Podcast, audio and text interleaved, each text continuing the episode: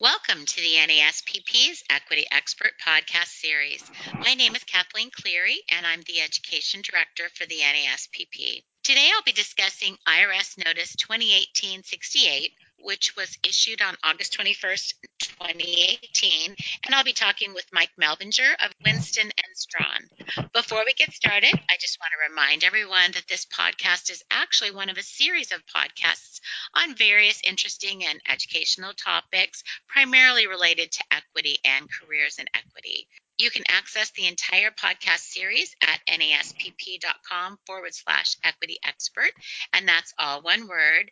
And you can also subscribe to the podcast series, and then you'll get an email every time we post a new episode. So that's a great way to get stay caught up on the latest. As I mentioned, I'm here with Mike Melbinger of Winston and Strawn. He's a partner in the executive compensation and benefits practice of Winston and Strawn, and he's an adjunct professor of law at both the University of Illinois Chicago College of Law, Northwestern University School of Law as well. He's the author of Melbinger's Compensation blog, for compensationstandards.com and the author of the CCH Treatise on Executive Compensation, now in its second edition. Also, the American Bankers Association Compliance Guide to benefit trusts, and more than 75 articles on executive compensation and employee benefits. He's on the editorial boards of the Corporate Executive and Practical Tax Strategies, and he is a frequent speaker at industry events. Welcome to the podcast, Mike. Thanks so much for being here today. Well, thank you, Kathleen, for having me very happy to have you and shed some light on this recent notice. So, I mentioned earlier the IRS issued the Notice 2018 68 on August 21st. What was the general purpose of this notice? Well, the Tax Cuts and Jobs Act of 2017, signed into law last December, significantly broadened the application of and narrowed the exceptions to the $1 million deduction limit of Code Section 162M. First and most significantly, the Act eliminated the performance based compensation exception from 162M. And as most listeners know, the performance based compensation exception was far and away the most frequently used and most helpful exception for companies. It allowed companies nationwide to deduct tens to hundreds of millions of dollars in compensation expense each year. And the Act eliminated that effective in 2018. The Act also explicitly extended Section 162M's limit to a company's CFO, uh, or as 162M in the notice refer to it, the principal financial officer or PFO, but we're going to call it CFO. Under prior law, only the CEO and the next three highest paid executive officers of the company, excluding the CFO, were covered employees. Then, to make matters worse, the Act amended 162M to provide that any individual who is treated as a covered employee for any taxable year beginning after December 31, 2016, will continue to be considered a covered employee with respect to that company for so long as the company is providing compensation to him or her, whether he or she is an employee or a former employee. And that's called the once a covered employee, always a covered employee rule. Previously, 162M only applied to individuals who were named executive officers on the last day of the tax year, the year in which the company sought deduction. So if a CEO retired or terminated uh, December 1st of the year, that individual is not a covered employee. That's not the rule anymore. One good thing about the Act, and it's not a very good thing, but it did provide an exception to the application of 162M's hard and fast million dollar deduction limit that we refer to as the grandfather exception. Until, as you say, a couple weeks ago in August, the biggest mystery of 2018 was how the IRS would interpret the grandfather w- rule and, and how it would allow companies to deduct compensation promised before 2018 that's paid in 2018 and after. So now our waiting is over and we can get to work. So, Mike, we just talked a little bit about the new definition of covered employee. I think we've given our listeners a pretty good picture of that. I understand that the notice also made some amendments to the definition of a publicly held corporation. So, which companies are considered publicly held under the new guidance? Well, you're right. The Act also extended 162M's limit to any company that files SEC reports including a company that issues debt securities to the public but not stock. For example, companies that are required to file a 10K but not an annual proxy statement. And there's many large companies that are in that position. The Act also extends the deduction limit to certain foreign corporations that are publicly traded through ADRs or ADSs. So we've got a whole new batch included in this limit great. I think that's helpful for uh, companies to know whether or not this might apply to them.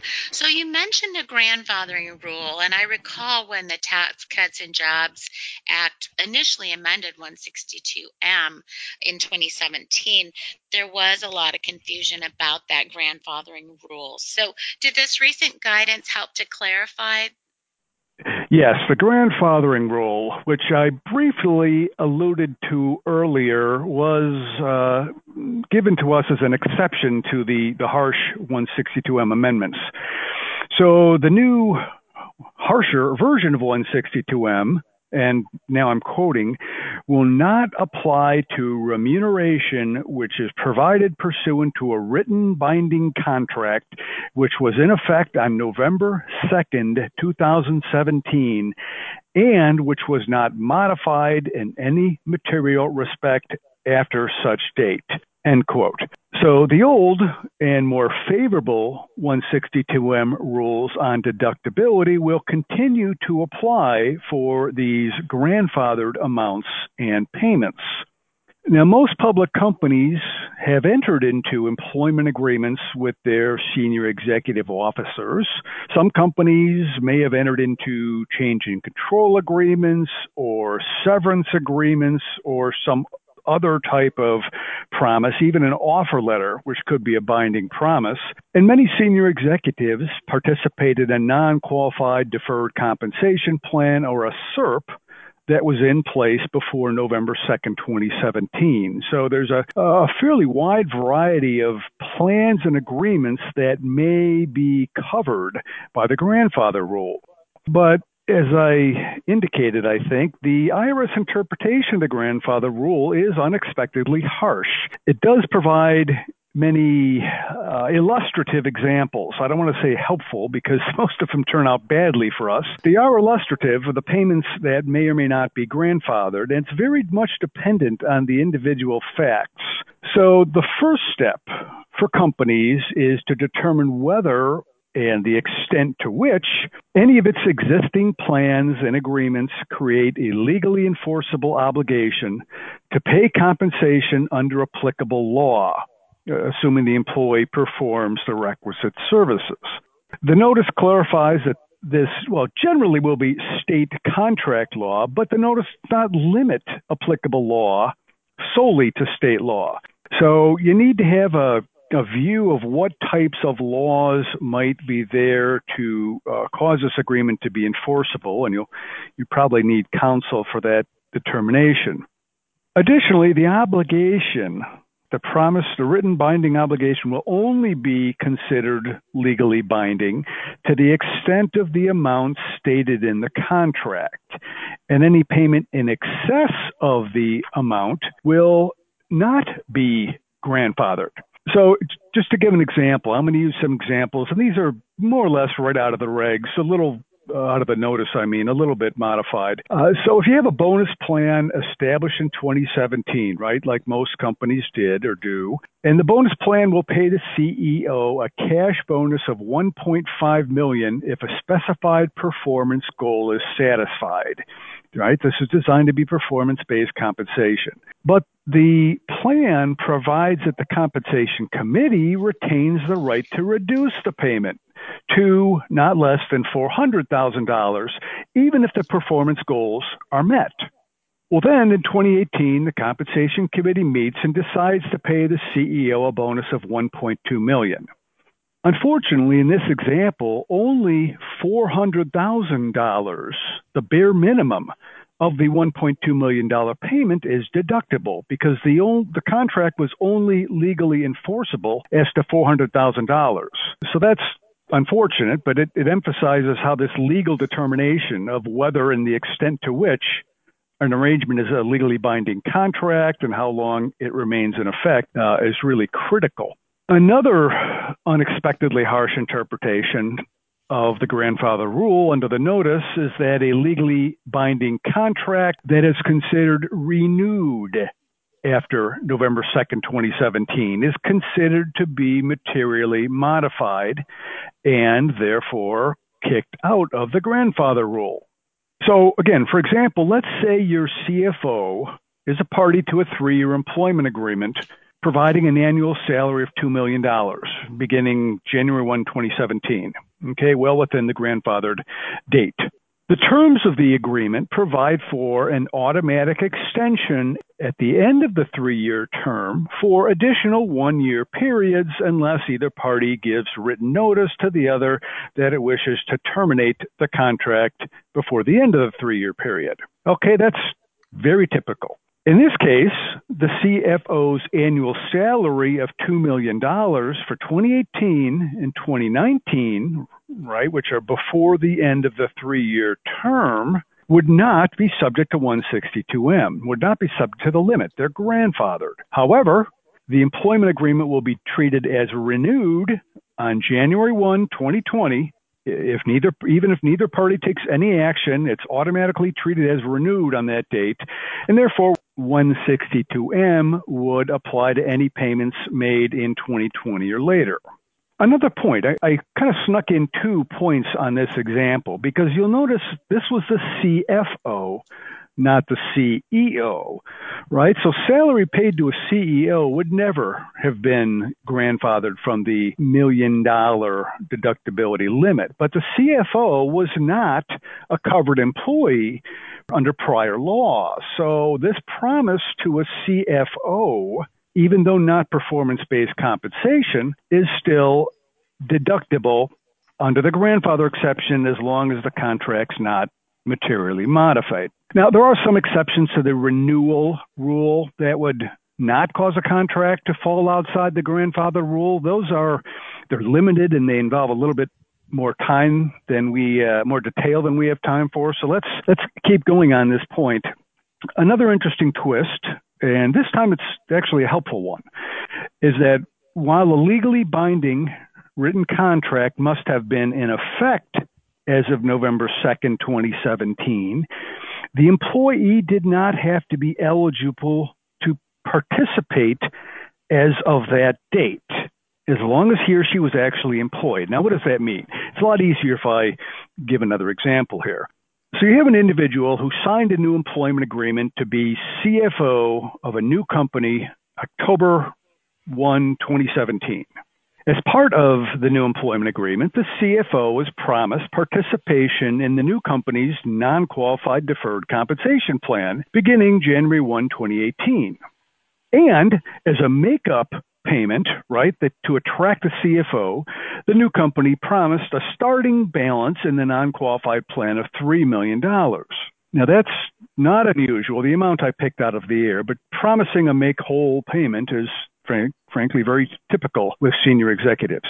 Okay, so the CFO had a legally binding right to that amount, the $3 million, before November 2nd, and it will be grandfathered, even though the CFO didn't actually participate in the plan until after November 2nd. Uh, just to, I guess, follow that to the conclusion, suppose then four or five years down the road, the CFO's account balance grows to 4.5 million, and that is distributed. Only the $3 million will be grandfathered and deductible by the company.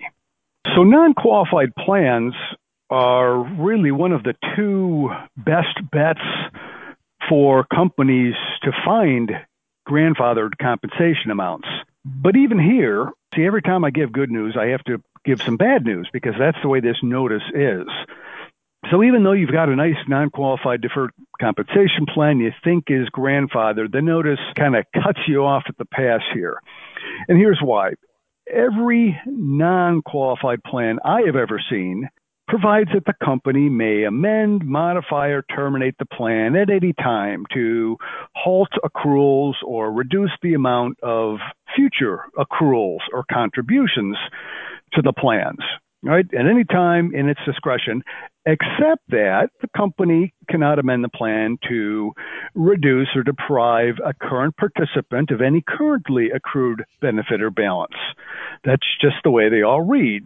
So the problem is, under the notice, this commonplace, actually ubiquitous, more than commonplace, reservation of rights to the company has a significant adverse effect. If, frankly, because it it halts and puts a cap on the amount of the grandfathered benefit as of the date the company could have froze the plan. Uh, again, an example to help illustrate this. So you've got a non-qualified deferred comp plan. The company is crediting $100,000 to its CEO's account every year. Of course, the plan provides that standard language that the company may amend the plan to halt future contributions at any time in its discretion. So in December 2015, 2016, it, each time it credited the $100,000. In December 2017, it again credits $100,000 and so on going forward. Eventually, the plan pays the CFO $700,000. Problem is, this plan only constitutes a written binding contract to pay the first two $100,000 contributions that had been made before November 2nd, 2017, right? Because the, the, the company could have froze the benefit as of November 3rd, 2017, and there wouldn't have been that next $100,000 contributed. So that's the the drawback for non-qualified plans.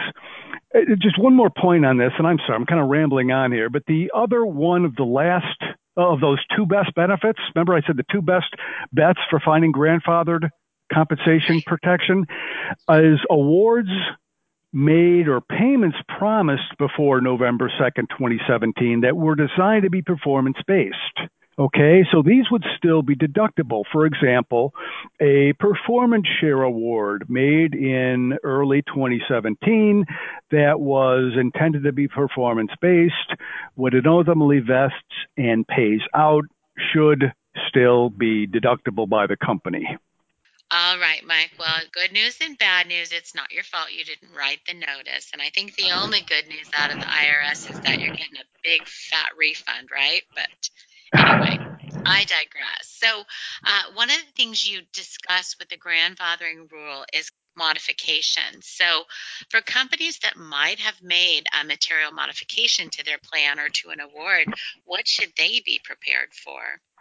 Well, companies should attempt to avoid material modification at all costs because, at best, it halts the application of the grandfather rule. And depending on what type of modification, it may even prevent otherwise grandfathered amounts from being protected. So the key is what is a material modification and what is not. And the, the, notice provides some guidance on that. Essentially, a material modification is one that increases the amount of the compensation payable or accelerates the amount of compensation unless the acceleration is reasonably discounted for the time value of money. Now, if a contract is modified to defer payment, any increase that is simply a reasonable rate of interest would not be considered a material modification. So again, let me give an example here because it's well, this one I think nicely explains or illustrates what is and isn't a material modification. So suppose you've got a CFO with a five-year employment agreement in January 2017, right before the effective date. The agreement provides a salary of $1.8 million per year. In 2018, of course, the CFO suddenly became a covered employee as a result of the amendments to 162M. So then, let's say going forward, by coincidence, the company increases the CFO's compensation in 2019 with a supplemental payment of $40,000 and then increases it again in 2020 with a salary increase of from 1.8 to 2.4 million. What's the difference between those two amounts? And it's key here. The 1.8 is paid under a written binding contract to a CFO. Remember, the CFO was not a covered employee, so it's it continues as grandfathered. The question is, what about the increases in 2019 and 2020? Well, the $40,000 increase does not count as a material modification because it's approximately equal to a reasonable cost of living increase from 2017, according at least to the regulations. I didn't check the math. However, that increase to 2.4 million is a material modification, the increase in salary, because that additional amount is as they say, paid on the basis of substantially the same elements or conditions as the compensation that is otherwise paid pursuant to the written binding contract, but greater than a reasonable annual cost of living increase. So it's complicated and uh, unfortunately may not come out completely clearly based on that limited example, but hopefully that provides some guidance. Additionally, now, okay, here's an important distinction too, by the way. Remember, I said this now, this increase is a material modification, so not even the originally promised 1.8 is grandfathered. Okay, the whole salary is now included because it was materially modified. If the company had instead made, let's say, a separate restricted stock grant of the amount of the increase in salary, which was what, $560,000, that 560 would be subject to the deduction limit, but the 1.8 could still be grandfathered because it wasn't materially modified. So hopefully, I shouldn't say hopefully, you should be sufficiently confused to see that this is really a close call and you really got to take care on material modifications. Well, I think my takeaway, Mike, is material modifications just don't do it. Just say no to material modification. I think we've kind of talked around it a little bit, but let's be specific. Should companies be taking any particular action to ensure that they preserve this grandfathering protection that's allowed? Uh, yes, that's that's the key. Well, one of the two key tasks for 2018. The first one is steps to preserve whatever you can under grandfather, and the second, of course, is to contemplate redesigning your compensation to mitigate the now lost deduction. So, what you need to do to to preserve grandfathering is you you first basically have to inventory all compensation plans, policies, and agreements. So remember, I started out talking about severance plans and employment agreements, and change of control agreements, and non-qualified plans, short-term incentive plans, long-term incentive plans, anything that could be a written binding contract in effect on or before November 2nd, 2017. You've got to collect all those, and you've got to list all employees covered by them. Now, importantly, it's not just your NEOs because you're right, you may have a non qualified plan promise of dollars for some mid management employee who 10 years from now, maybe five years from now, will grow into an NEO. And you sure would like to have that pre November 2nd deferred compensation account grandfathered. So you need to keep track of every dollar of every participant that might be grandfathered. It's not that hard. It's just, you know, it's paperwork. Let's see. So that's the first, I guess, actually two steps. You may need to get and this is related, you may well, you probably need to get some legal advice on the extent to which each plan and agreement creates a legally binding obligation. Right? The accountants are going to ask you to predict what's deductible and what's not deductible in 2018 and in 2019, and you're going to have to give them an answer. So somebody's got to do that, right? It could be inside counsel, outside outside counsel, anybody, but you're going to have to take a close look to see not just that it was in existence on November 2nd, but the extent to which it protects amounts. Next, how long? How long does it protect amounts? Then you put a big red flag on all these plan documents and say, do not make any changes or amendments or any compensation increases under these without carefully considering whether it's a material modification. You might want to start an entirely new non qualified deferred comp plan for example, uh, which is something we did for 409A, right, to grandfather the old amounts. So, you know, not rocket science. Next, you do need to continue to maintain your compensation committee solely of outside directors, right? That was a, a requirement for performance based compensation is that the comp committee be made up solely of outside directors. Well, some companies think that's gone, performance based compensation is gone, we can do whatever we want. Well, that's not actually true because you may have a grandfathered performance based compensation award that the committee will still have to certify in 2019 2020, and therefore you need need to uh, keep those folks. Got it. So let me just ask you as we begin to wind up the podcast going forward, are there maybe some design strategies that companies should be thinking about, maybe implementing a new design strategy to mitigate the loss of the tax deduction?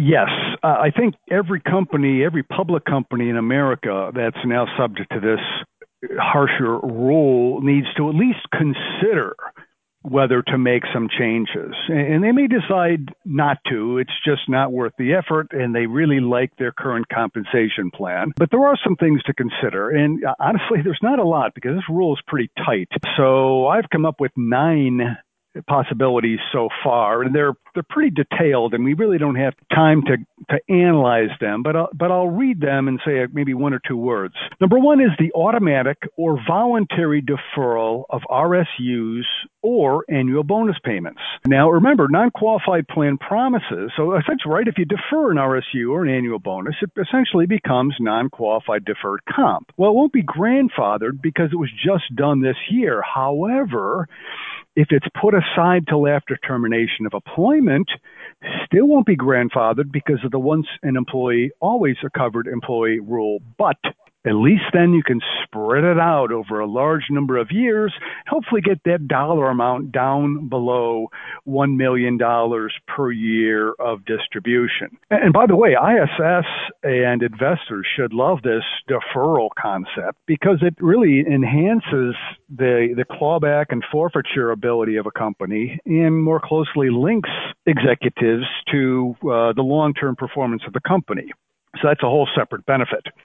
Next, just a good old fashioned non qualified deferred compensation plan or a SERP, right? You don't have to have an automatic or voluntary deferral. You can just simply have any deferrals or any SERP plan promise you have in place.